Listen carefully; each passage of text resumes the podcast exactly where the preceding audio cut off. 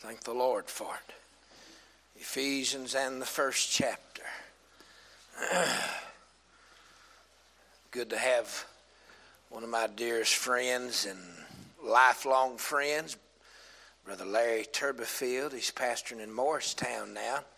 His wife Sherry, and uh, we go all the way back to my pastoring days. And Brother Larry, would you stand up and pray for the message tonight? Lord, thank you. Oh, God. Lord Jesus, thank you, Lord. Lord God, thank you for loving us. Thank you, Lord. Lord God, open us up tonight. Oh, Lord God. Oh, Lord. Thank you, Lord God. Help us. Thank you, Lord. Oh, God, breathe on us, Lord. Thank you, Lord Jesus. Please, Father. Lord God. Lord, thank you. Thank the Lord. Amen. Well, hadn't the Lord been good to us?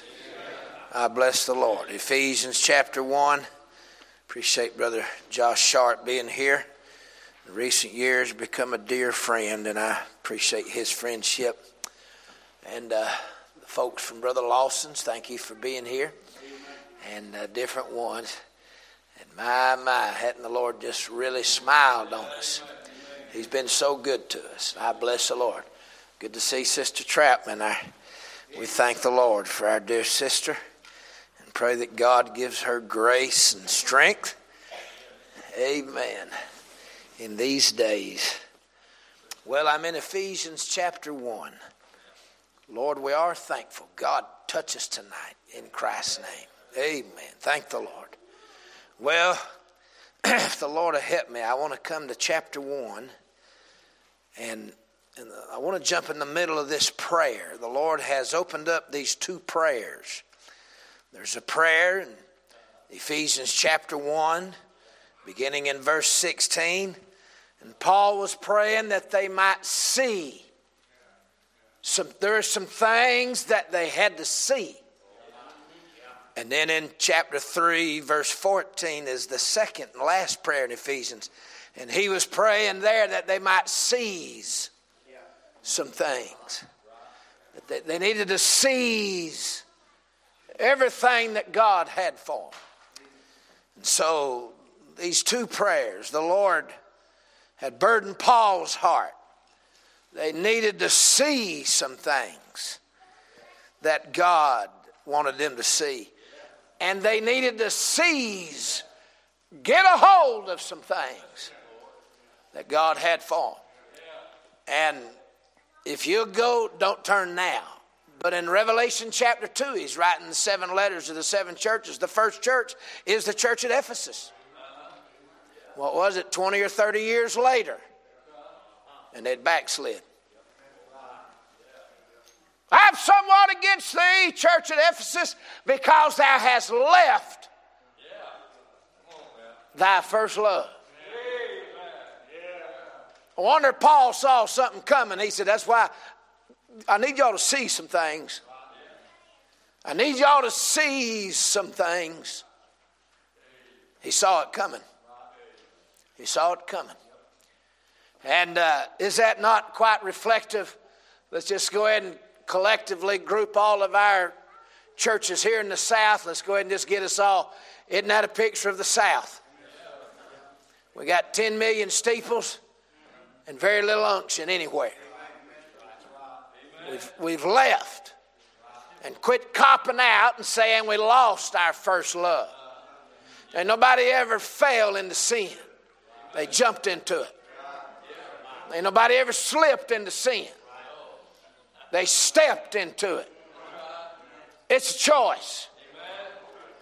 They didn't lose their first love, implying accident. They left it. They left it. And uh, every single one of us is just as wicked as the other. Go ahead and clear the air right there. Hey, two things that help you worship Let's tell God and everybody in the church how bad you are and then follow it up with how good He is. Not only will that work in the church, that'll work in your prayer closet. You don't know how to get a prayer, just start out telling God how bad you are. In a little while, you'll be talking about how good He is, and He'll open the door. And so the Lord's got to help us. We better see some things, and we better seize some things. So the Lord's put me in them prayers, and there's something that has uh, arisen out of this first prayer in my soul, and the Lord, He's going to have to help me.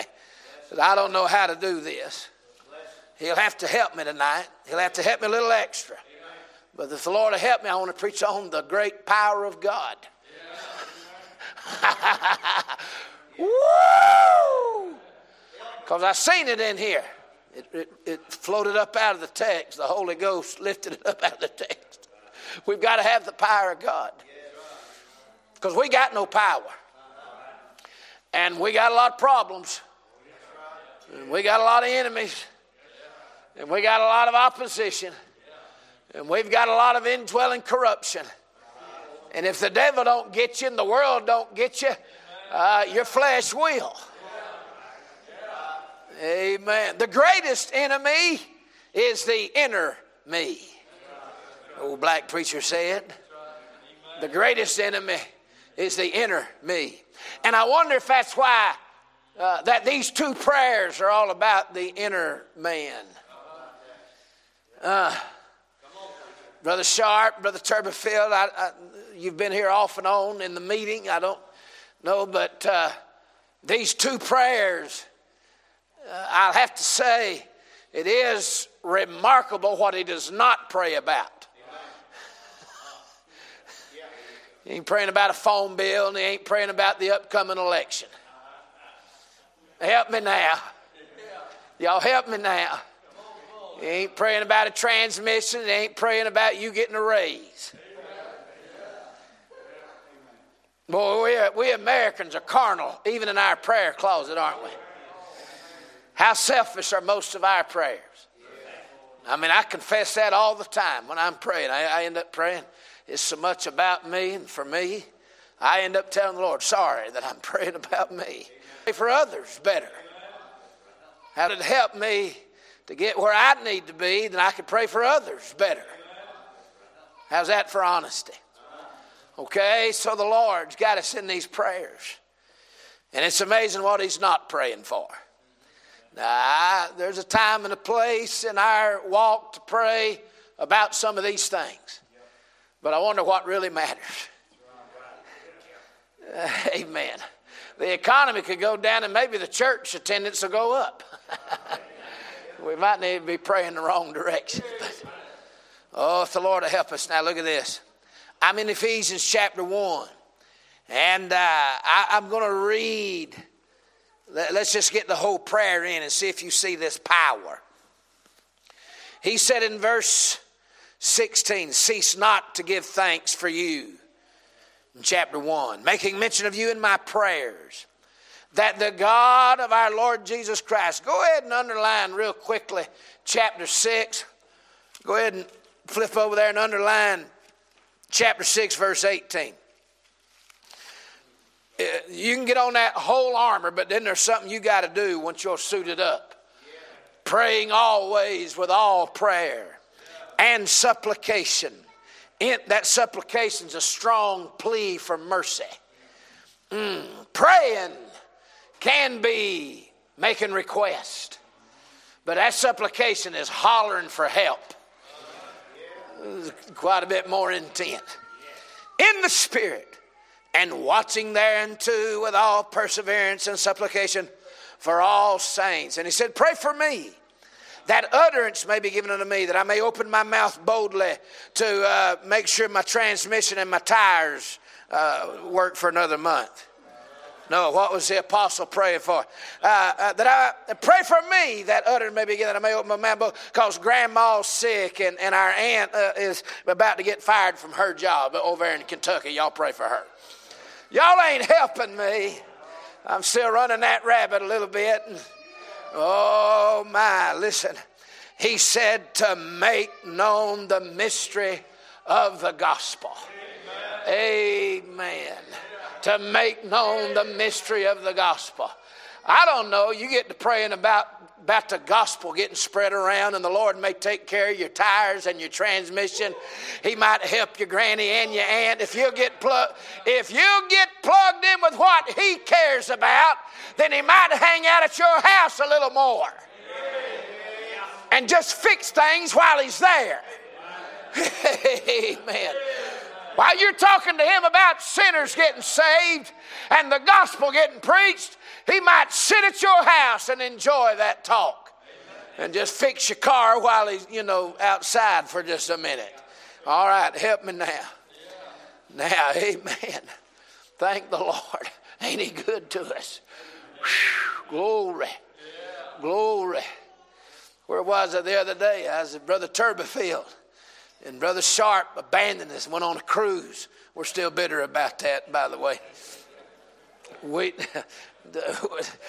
we'll talk to you about that. We're bitter about that. But uh, I was over at Brother Turbyfield's, and that that's a Chevrolet Suburban out there, LTZ. I ain't never had nothing with a Z on the end of it. That, that's got to be good. Help me now. Well, there's a church in Atlanta, Georgia that has kept me in a car put it in my name and paid for it for 16 years now. And just sit and preach the gospel. Go preach the gospel. Y'all ain't helping me. Go preach. And I ain't ever prayed about that thing. Never pray about it, never pray for it. The check engine light's on, one's at 145,000. I'm afraid to tell him I don't want to trade in my Z. they get 150,000 miles and they just they trade it in and give me another and uh, battery's been dying. Died right over there at a perfect time, perfect place. And Brother Turbyfield got a man with a garage, and, and the man put a new battery in it and said, I ain't never charged a preacher in all these decades, and I ain't to start now. Amen. Well, guess what? I didn't pray about a battery. I didn't pray about none of that right there. I was over there looking for souls and looking for revival. God fixed the car. Now quit looking at your car and your job and your economy and your grandma and start looking at toward heaven and God may fix all of the aforementioned. Thank the Lord. Amen. I went to Florida 25, 30 years ago and pulled, helped pull some sinners out of hell, and they're sitting right here. And so turned out like 30 years later they got a battery. But you go after what? Sharp didn't help me. He was thinking in the Bahamas, Hawaii, the Papagonian Islands. I don't know where it was. I'm mad at him. I, I, can't even get on a John boat and it starts to sink, so I'm mad at him. But, uh, oh, yes, sir. We might ought to set our affection on things above, not on things below. Amen. Thank the Lord. All right, now, let's get over here. I want you to see that prayer verse. Ephesians chapter 1, and we're going to try to read some more. Glad you made it, sisters. God bless you. Come on down if you want to and keep these fellers straight. All right, you're fine then. I worry about them when you're not down here. They're a rascally bunch. Chapter 1, and let's keep reading now in verse 17.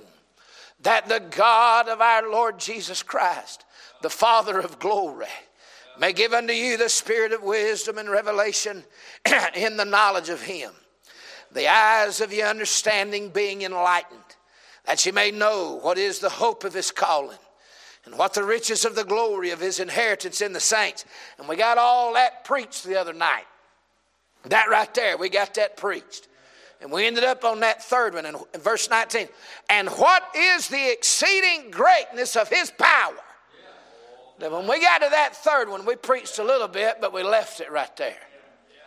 Well, the Lord wasn't ready for that, but it's a bubbling in my heart now. Y'all got to help me now. Let's talk about that power, the great power of God. I'm about to run, what I'm about to do. Let's read this. Let's read it and let you soak in it a little bit. And what is, I'm in chapter 1, verse 19, and what is the exceeding greatness of his power. That's why I titled it The Great Power of God. The greatness, exceeding greatness of his power to usward. What about that? He pointed that to us. Who believe What about that? The only thing he ever asked you to do was trust him. That's the only thing he ever asked you to do is believe him. That'll get you saved, and that'll get you blessed. Y'all are just looking at me. Sorry, it ain't no more complex than that, but that's what it is. Go back up and underline verse 12. That we should be to the praise of his glory who first trusted in Christ, in whom ye also trusted. After that ye heard the word of the truth of God, also after that ye believe. What about that? That's all he asks you to do is trust him. That's all he asks you to do is trust him. That's all he requires of his children is to trust him. And don't you let some Calvinists tell you that faith is a work. They'll get right over there in chapter 2 and verse 8 and 9 and try to tell you that it's a work. For by grace are you saved through faith, and that not of yourselves, it is the gift of God. They'll try to tell you right there that faith is a gift of God. Faith ain't the gift of God, the grace is the gift of God. Go on social media if you want to before midnight and tell on me. If I was on there, I'd see it, but I ain't going to see it, but you do it anyway. Try to, Calvinists will try to tell you that faith and repentance are works. All go on to play only after God saves you without you having nothing to do with it. Hogwash and buzzard baloney. Faith ain't a work, repentance ain't a work, and grace is the gift. He commands all men everywhere to repent. I don't appreciate this super spirituality running through the South. When sinners are so spiritual, they know when they're supposed to get saved and when they're not. Well, it's just not my time. You're dead and blind and away from God and without Christ. How do you know what it's time for anything? Oh, I'm plowing a little bit right here. I'm plowing a little bit right here. You've been under bad preaching when you ain't saved and you're telling people you're waiting on God to bring conviction. What does a baby in the womb know about drawing power? That baby drops, and then God naturally, that drawing power, now anymore, they'll cut you open and pull it out without asking hardly nobody. Y'all ain't helping me. But, brother, you'll wait for that baby to drop, it'll be drawn out. Help me now. That baby in the, that baby in the womb doesn't whoop out a cell phone. Hey, doc, it ain't time. baby, they have one, they're born with them. That's how they know how to work them by age three. They have one in there already. That baby don't pull it. I'm uh, getting closer to time for me to be born. Y'all ain't helping me. You've been around super spiritual, fatalistic, unscriptural preaching. When you're not saved and you're telling everybody your time ain't come. Let me tell you when you're supposed to get saved the moment you know you're lost. You're commanded to repent. Today is a day of salvation, Corinthians. The book of Acts, somewhere around 17 or 20. But now, commandeth all men everywhere to repent. Repentance is not a work, faith is not a work, grace is the gift. So you know somebody don't believe that, call them after church and tell them I said it. I'll enjoy that. Hallelujah. Just wanted to clear the air right there. Look in chapter 1. Mm, where was we at? We were trusting him. Verse 19. Oh, yeah, there we were. That word believe throwed me. Big old rabbit run by. Us who believe. I'm about to run. I ain't done with that believing business. I'm about to pick up this guitar and play a song. I don't even know how. I'm like the little fella like the old boy got a surgery on his hand, and he said to the doctor, Am I going to be able to play the piano after this surgery? He said, Oh, sure you will. He said, Good. I never could play before. That's like, I only know three jokes. That's one of them. I ain't done with that word believe yet. What about that? That's what who believe. Yeah, we get too spiritual in our spiritual churches. We come up with all this stuff that God didn't, and we put a heavy pressure on people that they got to jump through hoops and make, make it around certain curves and come over certain hills. Honey, God's just looking for His youngins to look up and say, I believe you. Just fall off backwards. He'll catch you. Help me now. Jump off on the deep end. If you hit the bottom and crack your head, He wanted it cracked. There's something in there that needed to get out. Help me now. Thank God You'll never go wrong trusting Him. Woo!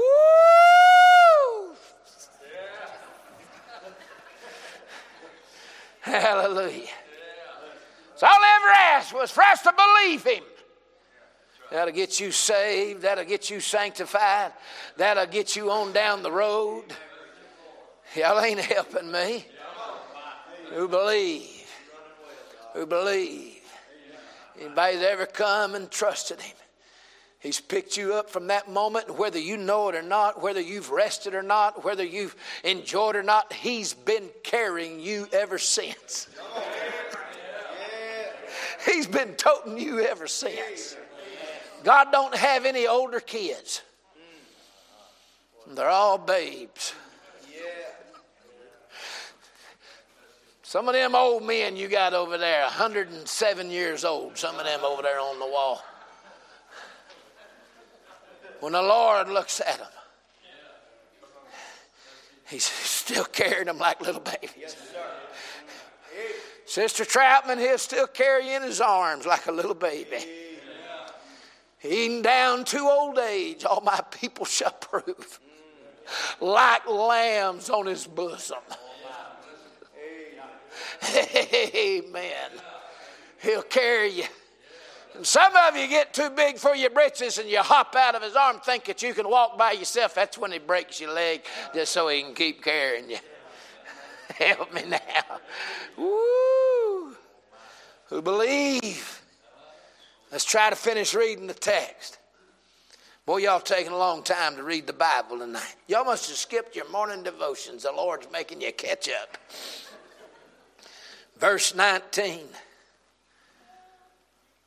And what is the exceeding greatness of his power? If Paul had had a better word than great, he'd have used it. But he just had to put exceeding in front of great. Exceeding mean more than. He said, This is more than great. But we ain't got no words for it, so I got to use two words to let you know. Y'all ain't helping me. Of his power to usward what about that? He pointed it to us, He directed it to us. Who believe? According to the working of his mighty power. You'd think power would be enough of a word, but he said it's mighty power. he just keeps putting words in front of words because one word ain't cutting it. Mighty power. Which he wrought in Christ when he raised him from the dead and set him at his own right hand in the heavenly places. Far above, I still ain't studied that, but I'm going to. Every time the word above's in Ephesians. I'd like to see what all's underneath us. Far above all principality and power and might and dominion and every name that is named not only in this world, but also in that which is to come. Hey, y'all, don't get discouraged about this world. There's another one yet to come. And hath put all things under his feet, and gave him to be the head over all things to the church, which is his body, the fullness of him that filleth all in all. Last night, that's where we got hung up right there in verse 23 and in chapter 2, verse 22 where we were last night. If the Lord will help me now, that was a pretty long reading, but if the Lord will help me, I want, to, show you right out of the text four things about the great power of God. Number one, number one, look in verse 19. It's power over depravity. Underline this in verse 19. His power to usward. Who believe? Well, what's that power headed to us? What's it do for us? Does it give us muscles? Does it give us money? Does it give us miracles? No, I tell you, about, whoo. I'll tell you what God did for us. He, he directed that power to pull us out of our sin and then to pull our sin out of us. All right, I'm about to run to downtown, slap three politicians, and get back over here real quick. Glory! Power over depravity. Greatest thing he ever did for you is pull you out of your sin and then begin pulling your sin out of you. He didn't come to the cross to make. That's why he, he didn't come to the cross to make you rich. He didn't come to the cross to make you healthy. He didn't come to the cross to make you happy. He came to the cross to get the one problem that you had, and that was your sin. To pull you out of your sin and to turn around and spend the rest of your life pulling your sin out of you. Thank God for that power was directed to the only real problem we've ever had. And it's what Adam and Eve in the garden allowed that sin. Underline some verses. I'm not preaching this sermon to y'all as much as I am studying this sermon in front of you. Look at look in chapter 1 verse 4. Let's just quickly underline some verses that talk about how God saved us from our sin. Woo! Chapter 1, verse 4 according as he hath chosen us in him before the foundation of the world. What does that mean? That just means way back yonder before he got this started, he was ready to do this for us. That we should be what? Rich, happy, healthy, holy. That we should be holy. Guess what? You ain't worried about that other stuff. One of these days, you're going to walk on gold. One of these days, you're going to be in a glorified body. One of these days, you'll be in a land where there is no sorrow, no pain, no death. but He had to make us holy before He could get us to that land.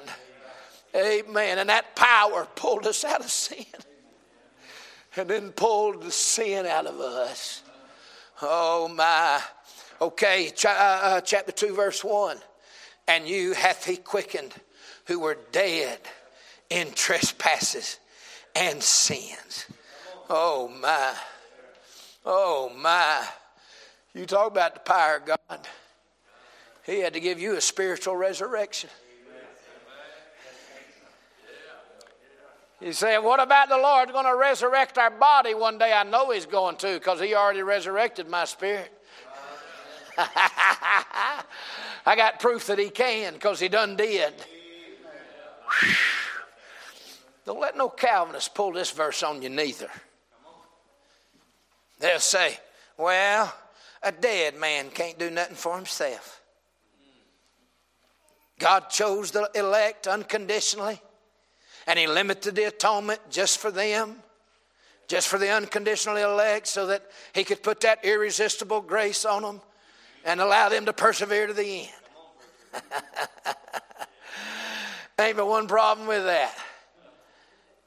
I ain't read that verse. Where is that verse? Dead man can't do nothing for himself. Sorry. Missed the reference on that. Where's that address? I've read Ruth, I've read Romans. I've read Genesis, I've read Galatians. I've read Ezekiel, I've read Ephesians. Ain't seen it yet. Dead man ain't do nothing for himself. I'm sorry, that's a bumper sticker. It ain't a Bible verse. I'm sorry, that's a Calvinist Facebook post. It ain't a Bible verse. Help me now. Did y'all notice that Calvinists and contemporaries have something in common? They have to quote men. They can't quote Bible. All these boys going contemporary, they have to quote men. By the way, they got to quote young men. They can't quote no old men because them old men are on an old path.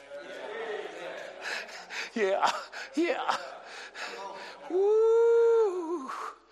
Uh, I'm moonwalking in reverse is what I'm doing because I couldn't do it the other way, so I'm doing it this way. Glory! Thank God! They'll say, well, Ephesians 2 1 proves unconditional election. Proves irresistible grace. Because the dead man can't do nothing for himself. Okay, problem. I have read the Bible. And in Luke 15, there's a dead man. My son was dead. He's in the hog pen. He's dead. He's reasoning. He's rehearsing a prayer. He's repenting. He's returning. Ain't nobody went and got him. Said he came to himself. Got to put a conscience in every man. Said he came to himself. I'm sorry, I done read my Bible. It's going to mess up your bumper sticker. Oh, yeah, and Luke 15 ain't the only chapter in Luke. There's Luke 16. And there's a man dead, a rich man in hell. He's dead every way you can be dead.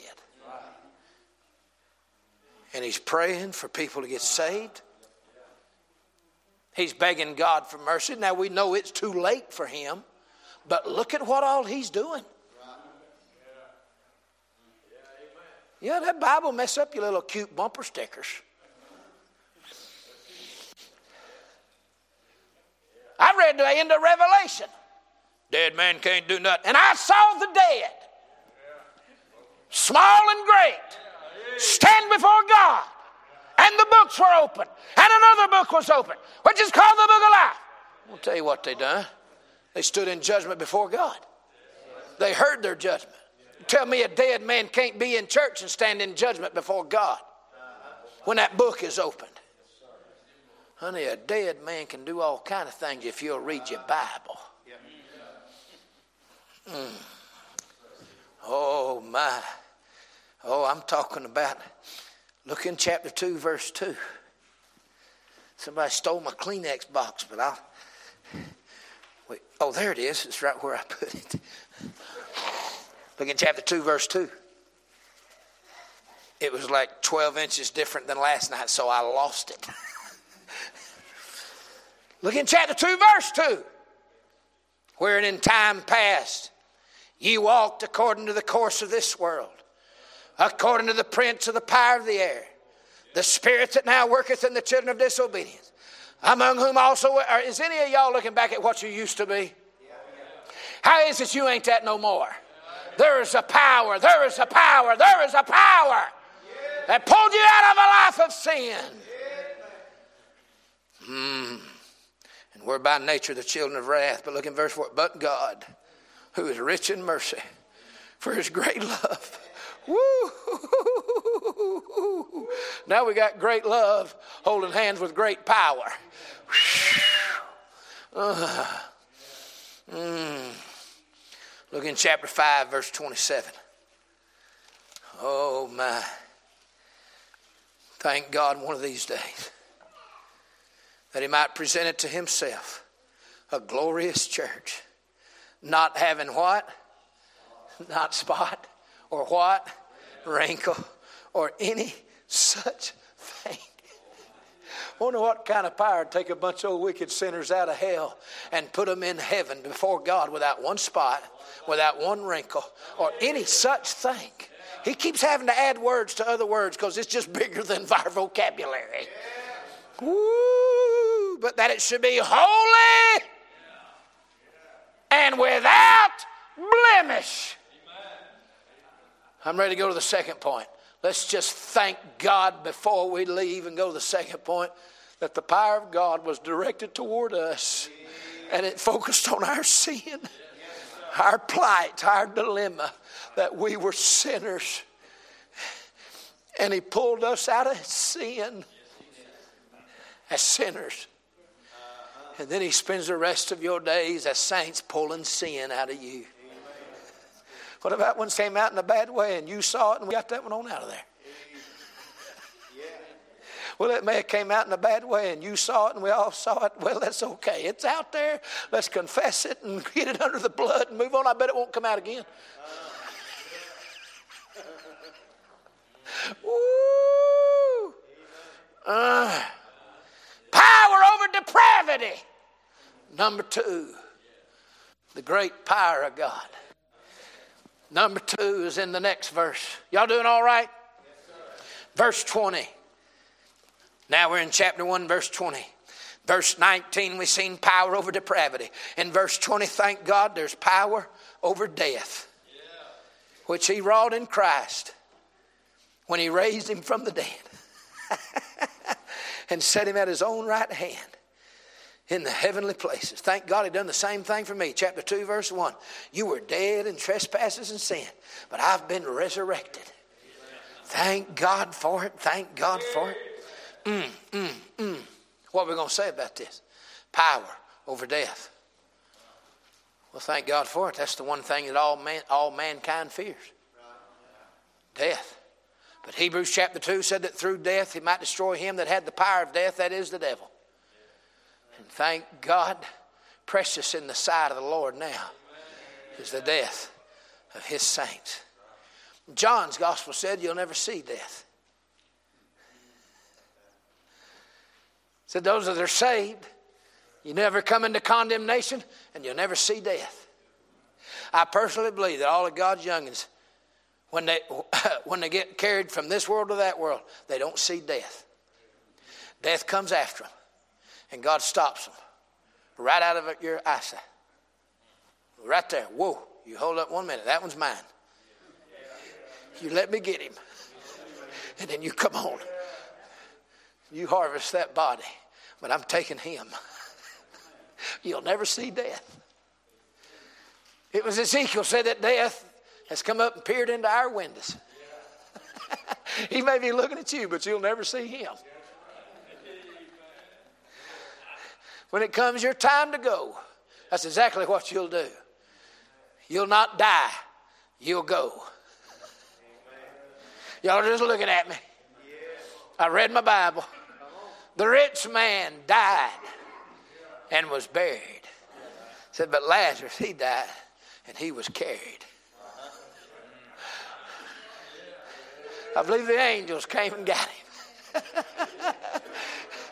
and then on their way up, Lazarus looking up, and the Lord said, All right, death, come on now. Woo! If you ever see death, it ain't your time to die. If you ever see death, because he's trying to get to you, and you ain't dying then. Right. Many of y'all have seen death. But God knew he wasn't going to be able to take you that day, so he let him crawl around all he wanted to. when it's actually your time to go, you ain't going to see him. He'll take you. God will take you. Thank God that's power over death. That's one thing the world can't offer. What about all these Hollywood? Those of you that go to church over the way, boy, I'm telling you, I love to hear your pastor study. And uh, he gets into all kind of wild stuff too. Man, it's interesting, ain't it? Gives me nightmares sometimes. I have to, have to get down and say my prayers and then go to bed. but oh, what about everything they're trying to do to, to find eternal life? Freezing each other's brains trying to break the genetic code. Got that 17 mile circle particle accelerator, trying to smash in particles, recreate the Big Bang, find the origins of life so that they could overcome death. Well, it's amazing what this world's trying to do to get eternal life. Ponce de Leon is that his name?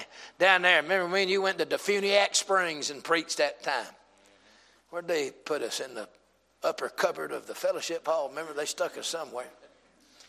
Church wasn't bigger than this set of chairs right here, and they had three television screens, cables that you twist your ankle on there, and they had four men running the TVs and three of them up here. It was great. We had a good time. But in Defuniak Springs is where Ponce de Leon said he discovered the fountain of youth. Oh, my. This world's been trying to figure out how. Why do you think Nimrod building that tower up to heaven? Well, I think them Roman Catholics are willing to pay for, pay for, pay for eternal life and get baptized for, for dead saints and pray to dead saints. They're all trying to figure out how to live forever. But they don't want life. They reject the life. They reject the way. They reject the truth. What about that? You can look man in the face and I will tell you how to live forever. He will laugh at you and walk away. That's because men love darkness rather than light. Let me tell you why men are going to go to hell. It's because they love their sin. If you'll ever come to yourself and get sick of that hog slop, you can go home to the Father. He'll receive you. Thank God he's got power over death. When Jesus died, he saved me in all three worlds. His spirit went to heaven, his soul went to hell, and his body went to the grave. Mm. We are body, soul, and spirit, created in the image of our Lord. When Jesus died, Father, into thy hands I commend my spirit, and he gave up the ghost. I believe in directions, not dimensions. Just want to up the ghost. He gave up the ghost. Amen. His spirit went to heaven because that's where yours is going if you get saved. His soul went to hell. That will not leave my soul in hell. And his body went to the grave. That's the only three worlds there are. Don't care what the science fiction UFO movies tell you, that's ain't but three worlds. There's heaven above, hell below, and earth right here. And his body went to the grave because that's where my body's going to go. His spirit went to heaven because that's where mine's going to go. And his soul went to hell because that's where my soul tries to go. The spirit of you is what's saved. The soul of you is where you operate in there with your thoughts and your decisions and your words and your wisdom and your temper and your lust and your jealousy and your anger and your murder. You know there's still an uh, uh, old man hanging around in you. That would be the soul side. That spirit side be the saved side. Well, I just want to stop and thank God that when Jesus died, He cleared out all three worlds. I studied behind James Knox from DeLand, Florida and listening to Joe Parsons, who's gone to glory, and the two of them together, finally it all came together for me. Old Brother Parsons said, when Jesus died, his spirit went to heaven and made a place for you at the right hand of the Father. His spirit went to hell and scooped you off the bottom of it. and his body went to the grave and laid there so that when you get there, there'll be somebody, a forerunner, who's done to come through there. Power over death. Yes, Number three. Number three. What do we got here? Power over devils. Go to the next verse. Verse 21. Far above all principality and power and might and dominion and every name that is named. What about that? Ephesians chapter 6. We better look at this. And verse 12, we wrestle not against flesh and blood, but against principalities, against powers, high places. I don't understand this world, against spiritual wickedness in high places.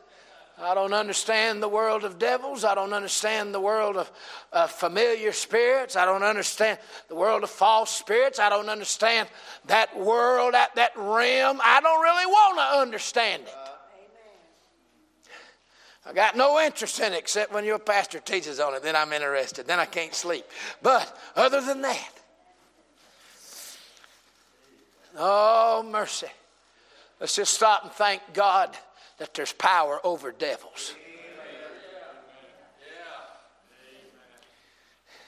It's interesting in some of my recent studies, the Old Testament glory mountaintop that would be Exodus 24 when Moses went up there and received the Ten Commandments, the glory cloud. Y'all help me now. The old covenant was given in that mountaintop meeting, and Moses was baptized in that cloud for 40 days. But at the bottom of the mountain, the people done brought devils out and gods out and made a gold calf and was dancing naked and getting drunk. Help me now. By the way, I'm going to say something I want to hear an old fashioned church say amen. Nakedness and, and dancing and rock music and country music is all straight out of hell. And I don't care if it is the prom. Why would you let your daughter go half naked and give away something that night to a punk and a reprobate that should be given to her husband on her wedding night? Are y'all an old fashioned church? Talk to me then. Nakedness and drinking and partying and dancing is out of hell. It was then and it is now. If there ain't a real man living at your house that can help his wife be modest and help his daughter be protected, then pray that God gives you a real man at your house. Now, there ought to be a real man of God in every church that will plow deep right there. And what are y'all doing letting your teenagers make decisions? I missed that verse somewhere in training up your children, and children obey your parents. And then when they're full grown, honor thy father and mother. And everything they put in you, to never leave you. Where did I miss the verse in there where they take over and start making decisions?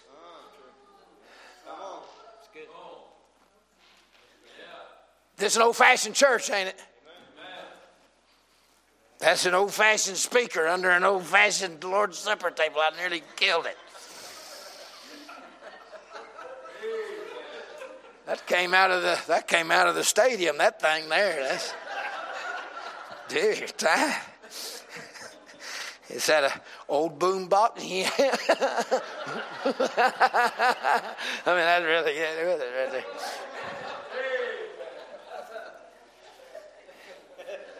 When did them teenagers start making decisions? I tell you when kids started making decisions, when kids started being the parents. Y'all got to talk to me. Got a bunch of immature children being a mom and dad. Oh, y'all got to talk to me. It's a help your home if somebody will plug into these Bible principles. There's your little Ashlyn down there, and she's my little buddy. She's so quiet, it took me a week to figure out who she was. but we make up for lost time now. She's my buddy. And uh, Thank God for that meek and quiet spirit there one day. But amen. You got a good heritage right here. That's right. Now, at what point is this? She going to be 16, 17, 18? There is no point in there where she comes to you and starts telling you, I've made some decisions and I'm going to do some things that are not right because I'm making my own decisions now. Mm-hmm. Right. I had a neighbor say, Well, she's 18. I missed that verse. What's supposed to come out of your mouth is, well, she's my daughter. Are y'all all right in here? We do not have a youth problem in this nation. We've got a parent problem. We ain't never had a problem with teenagers. That does not stem from problems with parents. We started that Christian school, didn't we, Brother Larry? Brother Larry was the principal of our Christian school in the 90s. And, uh, he went on out in the ministry, and started a church in Maryland, pastoring in Tennessee now, but we started that church. We had about that many problems out of kids, didn't we? You don't know how many problems we had out of sassy mamas and wimpy daddies? Y'all ain't helping me. That's too old fashioned for some of them, sister. Sassy women. I was the pastor and he was the principal, Brother Josh. There'd be mornings I'd be like, mm, I'm going to study, Brother Lee. Poor old Brother Lee. We'd be drinking coffee. It's what, it's, oh, here come one of them mama hens. I done told you about them swamp women. They carry cast iron skillets in their purse, and some of them it is their purse. Here it comes. They're like, God bless you, Brother Larry. I got to go see an old woman in the rest home. and then I'm, and then I'm gonna call you. And, and if it ain't over with yet, I got to go to the hospital. and I'm gonna visit people I've never met, but I'm sure somebody's sick down there. Call me when it's over. Yeah. It was a good trade off. But then when they walked in the church, he was like, praying for you, Pastor. huh? That ain't too old fashioned, is it? Got a bunch of bossy, domineering women that think they're the head of the home and forgot they were the heart of the home. That's why your home has no heart, has two heads. A home without a heart, then we wonder why all of our kids turn into criminals because there ain't no heart in their life. And they live with a freak of a monster. Anything with two heads is a monstrosity. This kind of teaching and preaching would deliver America, and you wouldn't need Dr. P. Howell, and you wouldn't need Oprah Winfrey if we'd get back to the Bible. You're home, young couples, and not young couples. Sorry, but I mean, you look young, sister, but he's had a rough life or something. young couples, if you be the head and you be the heart, that yeah. youngin will have leadership in his life. Amen. And that youngin will have love in his life. Amen, preacher. Yeah. And that little boy won't ever have to figure out if he's a boy or a girl. Amen. You know why they can't figure out if they're a boy or girl? Because there's two men in their house. Right. Or the one that's a woman is acting manly and the one that's a man's acting womanly. Amen. Why do you think our youngins don't know what they are? Because yeah. their parents don't know what they are. Yeah. Come on. The daddy wimps out and assumes a submissive role. The mama, watching Rosie O'Donnell, Hillary Clinton, Feinstein, Jane Fonda, somebody ought to, Jane Fonda. They're making a movie out of her life right now, you know that? I say we get all them Vietnam vets in there and let them have about a 10 minute introduction to that movie. Mm. Leave me alone. You got youngins watching the mama play the headship and watching the man play a submitted role, and then we wonder why they don't know what they are. That's good preaching, Doc.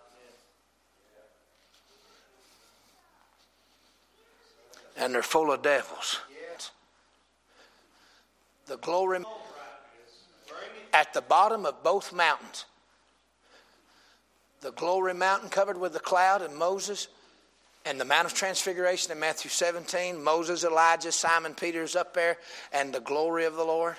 Guess what was at the bottom of both mountains? Devils. It even said in one place that when they came down in that gold calf, another piece of scripture said they sacrificed unto devils. Y'all remember reading that in your Bible reading? They sacrificed unto devils. That gold calf, Brother Sharp, that was an Egyptian god, that was the main god. And most of your representation pictures of Satan, there are more of him as a bull than even the goat head. That gold calf of Egypt was a representation of Lucifer. One, one scripture, we can look it up on our little apps, you know, and they sacrificed unto devils. My point the glory mount in both testaments, there were devils at the bottom of both mounts. Brother, we can be that close to the glory cloud and that close to a bunch of devils. Do you know the glory cloud could hover in here? And we also have devils in here. But I'm so glad that there's one that's stronger than the other. Amen. Amen. Me and Brother Turbyfield did a, he started a Bible camp when he started pastoring. And I'd go up to Maryland every summer. He started it for his kids. It finally turned into a dozen churches. And we had summer camp. Well, one year we got up, and I'll make a long story short. Take me to Waffle House. You would enjoy the whole story. we went up on South Mountain in Burkittsville, Maryland, and didn't know it was a national gathering for the Wicca Convention. Had a woman who had been a Russian spy, which is pretty cool. I'd like to do some collusion if I could figure out how. She's in the Navy, could speak Russian. She was an American spy in Russia, pretty high up, but she's in some pretty deep wickedness before she got saved. And she said she was a uh, practicing witch, pretty high up in the ranks of the Church of Satan. And she said once a year we'd all get the annual invitation to South Mountain, Burkittsville, Maryland. She lived in Florida. She lived in Washington, D.C. We didn't know that because we watch Andy Griffith and go to revivals. we didn't know. I'm going to say a word I hate to even say the Blair Witch came from that mountain. We went up there and set up Bible camp. We didn't know we was on the hill. Oh, you need to go to Waffle House. This is a two hour story. I'm not even going to go into it, but about 14 got saved in one service. And that night we got attacked. Literally, sticks and stones on the cabins. So, I can't go no further with the story in this sermon. But some of his men gathered around and said, Well, yeah, Pastor, that's where the Blair. We said, What? Why didn't you tell us? I said, Well, I thought you knew. No. And somebody said, What are we going to do? There's a bunch of devil worshippers on top of the mountain. Me and him prayed about it in about five minutes, said, Well, they've got a real problem up there. Because there's a bunch of God worshippers at the bottom of the mountain.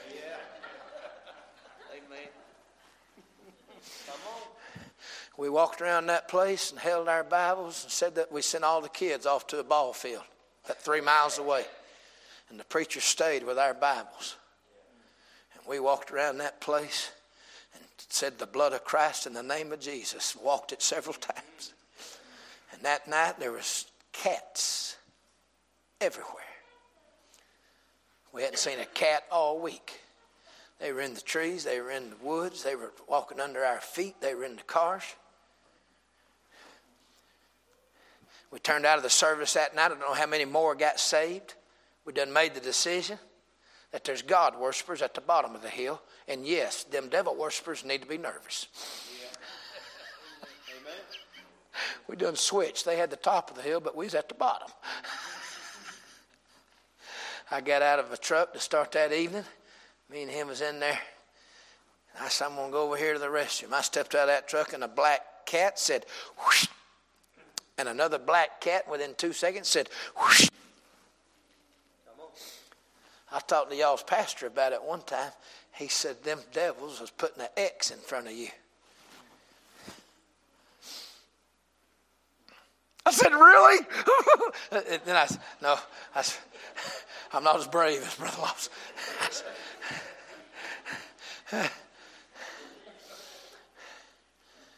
oh, listen. The only thing that happened was kids kept getting saved, kept getting saved, kept getting saved. I got news for y'all. When Michael the archangel wrestled with the disputed about the body of Moses, he just had one thing to say The Lord rebuked thee. and God won that battle. Amen. I bless the Lord, He's got power over devils. Amen. Matthew 17, that father brought that son, said he's casting himself into the fire and casting himself into the water. Mm-hmm. By the way, that's the two forms of judgment the flood cleaned the world one time, the uh, fire's going to clean it a second time. And the devil was trying to take that boy under deep judgment. And the father said, These other nine disciples, I brought them to them and they couldn't do nothing. But Jesus said, If you only had faith as a grain of mustard seed, you could move mountains. And this kind can come forth by nothing but prayer and fasting. I guess I better mention that while I'm here. If you're going to do real war, you better bring out real weapons. You ain't going to be able to gossip about your pastor, listen to country music, and skip Sunday school and win great battles with devils.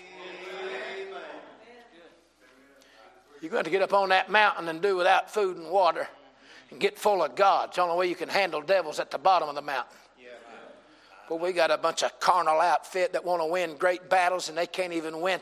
They want to whip the devil and can't even deal with their own flesh. Yeah, amen. They want to have revival without having church.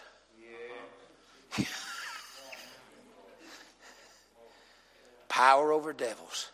Let's go to the last one. I love this last one. Mm. I'm done now. I'm just going to show you this one. Well, bless the Lord. I'm in chapter 1 and verse 21.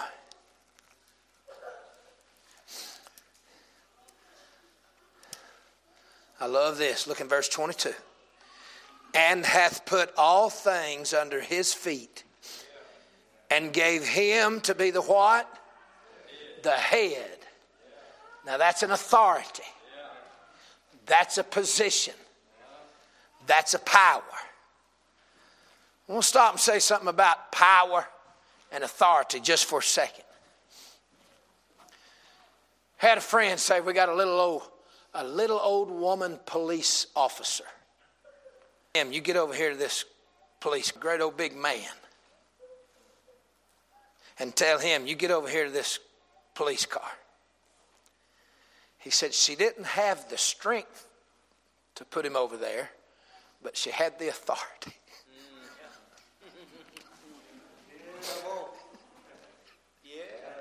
And y'all, when we ain't got strength, we do have authority. I heard old Dr. Reuben Fields, the old black preacher, said this. He said his mama told him down in Louisiana playing on the dirt road, said, Go get, he said, told my little sister to come get me out of the road. I was playing out there in the road, it was time to take a bath. He said, My little sister come out there. Reuben, Get out of the road and get in the house. It's time for your bath. He said, I looked at her like I might slap her and just kept playing. He said, in five minutes she came back. Reuben, Mama said. he said, I hopped straight up, dusted my britches off, and got back in the house. It wasn't who said it, it was who said, said it. That's what Brother Reuben said. And y'all, we got a Holy Ghost in us and we got the Word of God with us. And we're walking under the authority. I ain't got the strength to do nothing, but I've got the authority to tell devils and principalities and powers and who said, said it. Michael said, The Lord rebuked thee. And y'all quit worrying about this thing being a tug of war. Jesus and the devil are not on the same level. That ought to be a song, that rhyme. Jesus and the devil. Not on the same level. I got to play. With. I got to work with it a little bit. Yeah, a little bit more. We need the drums. That uh, that guy can make anything work. You know. They're not. It's not a tug of war. That's in question of how it might go. Jesus created the devil Martin Luther of the Reformation, he wrote a book and he said, The devil is God's devil. When he walked in that garden, it was a trap. When he put him on the cross, it was a trap. When the Antichrist and his cohort get gathered around Jerusalem, it ain't to be a mastermind scheme that they, it's a trap. Y'all ain't helping me.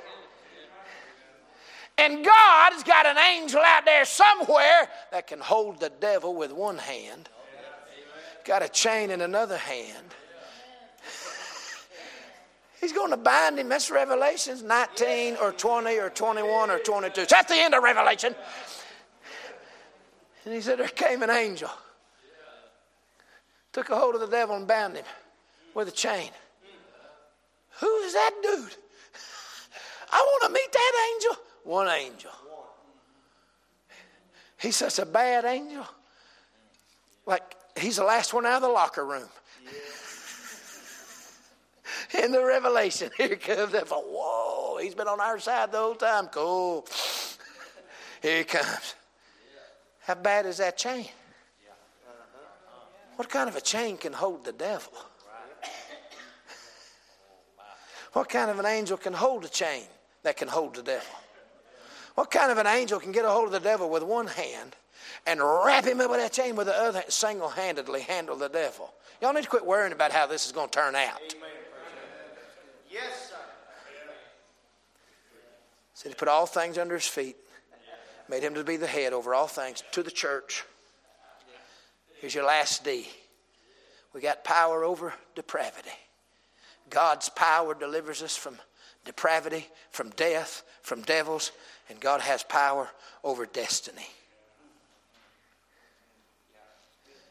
This thing's going to end up right where He wanted it. There's a final destination.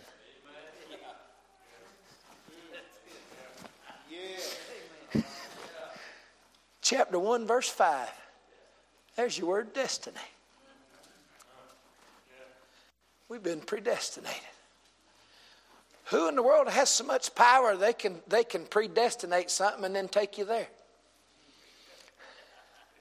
He controls the destiny. Let's read some Bible before y'all go home tonight. Let's read some Bible. You ready? I love these verses. Here's you some verses. How about chapter 1, verse 5? Having predestinated us under the adoption of children by Jesus Christ himself, according to the good pleasure of his word, the praise, the glory of his grace, where he makes accepted and beloved. And in verse 10, that in the dispensation of the fullness, fullness of times, he might gather together in one all things in Christ, both which are in heaven and which are on earth, even in him. Wow. What a day that will be. That ought to be a song. Somebody write a song. What a day that will be. When Christ, everything in heaven and earth. Say, what about hell? It's in the heart of the earth. Oh, my. Let's read this verse. Let's read uh, chapter 1. What did I already say? Chapter 1, verse 10. Go to chapter 3, verse 10. To the intent that now unto the principalities and powers in heavenly places might be known by the church the manifold wisdom of God. Look in chapter 3, verse 21. Unto him be glory in the church by Christ Jesus throughout all ages, world without end. What a destiny.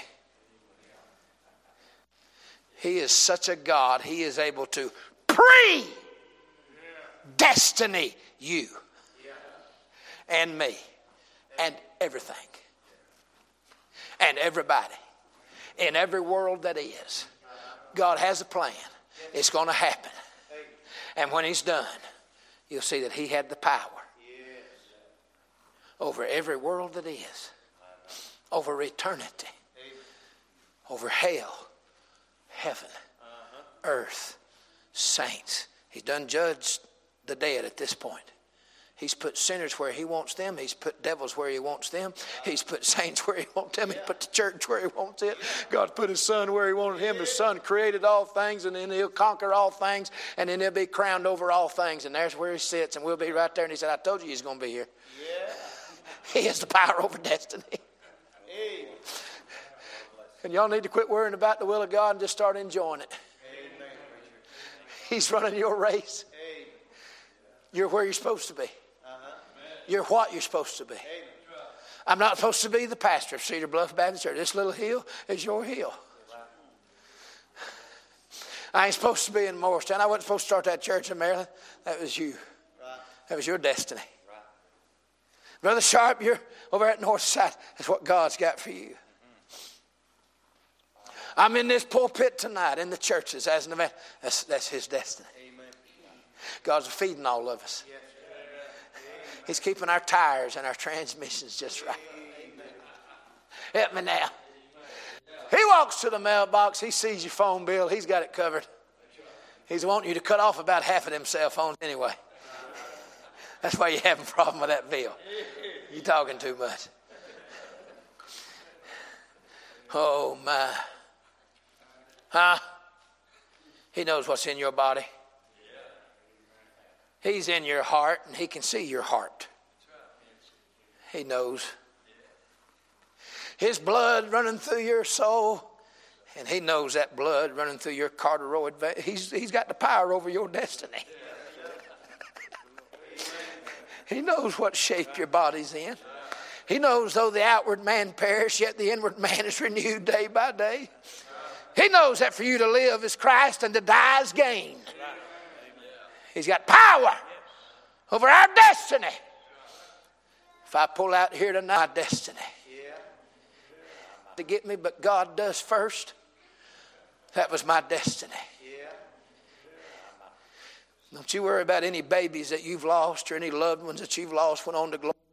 We've got a thousand years we're going to spend with them. We got a thousand years. He's going to reconsider, recompense, recall, recollect, and reward everything you've ever done for Him, ever done in obedience to Him. For a th- I ain't living for a 401k. I'm living for the big 1k. Amen. Amen.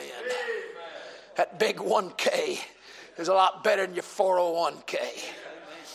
Amen. Trump's got Wall Street up well until this week. Amen. He'll do something. With, who gives a rip? I'm living for the big 1K. Amen. Amen. Power over your destiny. He said, How do I fit in this? Right where you're supposed to. Chapter 4, verse 16 every joint, which every part supplieth. And he done told you in chapter 1, verse 5 uh, I have pre-arranged your destination. yeah.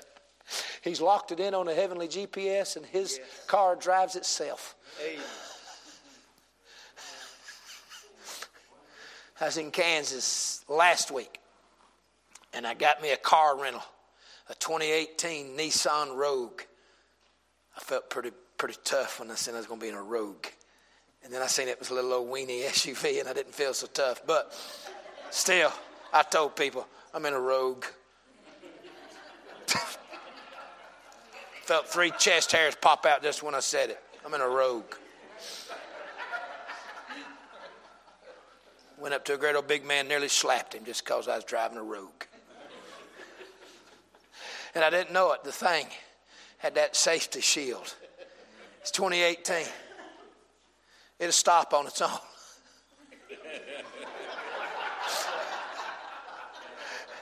I had it on cruise and it will accelerate on its own after it stops on its own. and out in certain parts of Kansas, the speed limit is 75, which means you can do 95. I mean, means you should do 75. I just accidentally confessed something there. Was in a Dodge Charger when I was in Nebraska, and I ain't going to tell you what happened there. But the law was made for a reason. but so was grace. anyway, it's Nebraska. There wasn't of there but corn. I was in that Nissan Rogue. I punched in my GPS. They said, Sir, the 2018 comes with a GPS. I said, That's good because I'm driving a rogue. they knew it. They were the ones that gave it to me, but I told them anyway. I'm in a rogue. Name is Dean Wayne.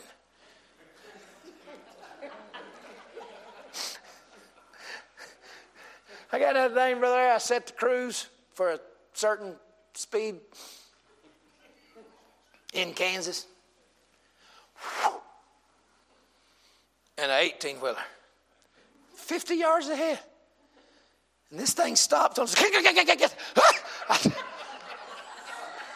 what? I didn't know what was happening. I was having an out of body experience. I thought I was having a heart attack. I, I really didn't know what I thought my vertebrae all fell on each other at one time. Whoa, hey, hey, what's happened? Things stopped on its. That Lord. I don't even believe in speaking in tongues, and I did. I said things that you did not need to interpret. I Said, oh, oh!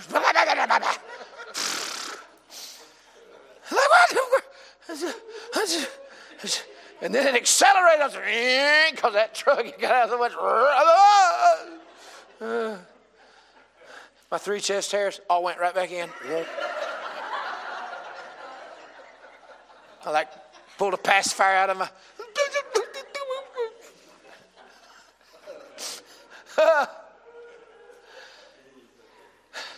that thing had I'd set a final destination. It knew where it was going. It stopped when there was danger, and it went fast when the way was open. I got news for you. God's running this thing.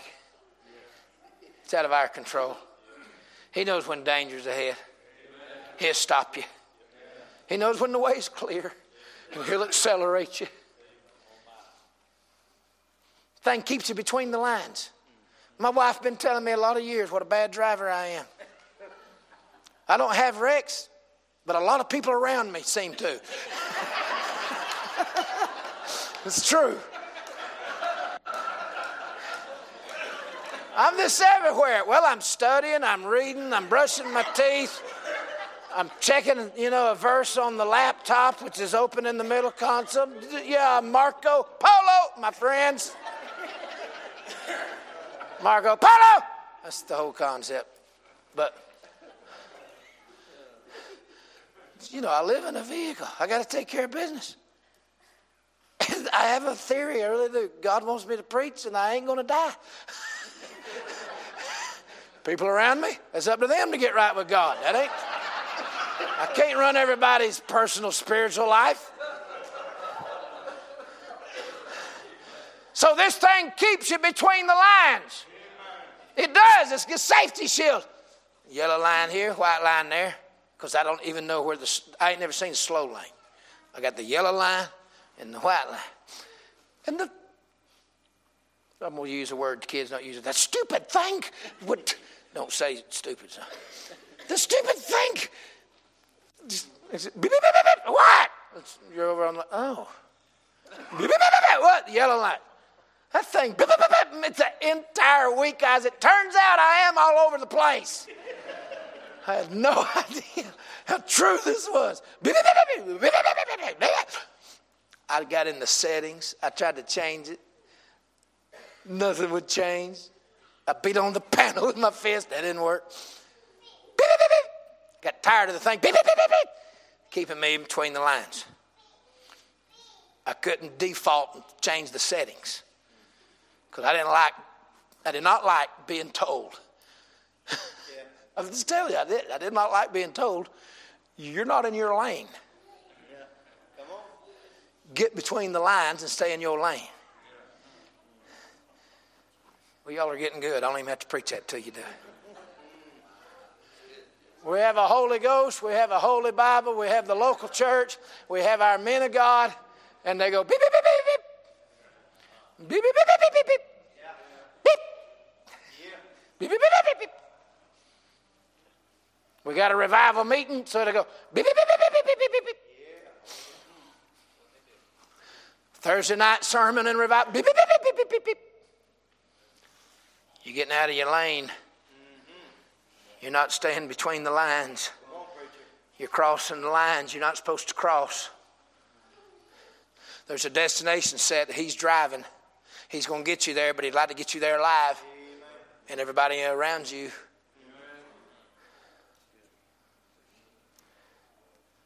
He's got the power over the destination.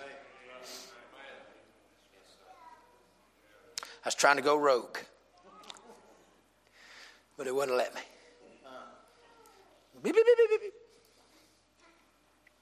Beep, beep, beep, beep.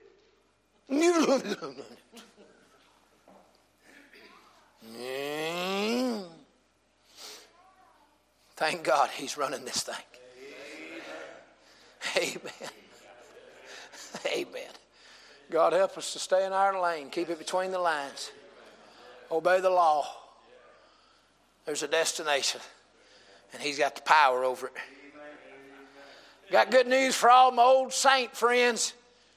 You will not die until the day he's got appointed for you to come home. You won't die an hour sooner than you're supposed to. You won't die an hour later. Thank God for it. Let's bow our heads. Let's all stand. Come on to the piano, sis. Thank God for the power of God. Let's find us a place to pray. who'd like to come pray. I'm not going to beg you. I'm not going to play mind games with you. How about we just have some prayer if you'd like to? Come on around and let's pray, Lord's people.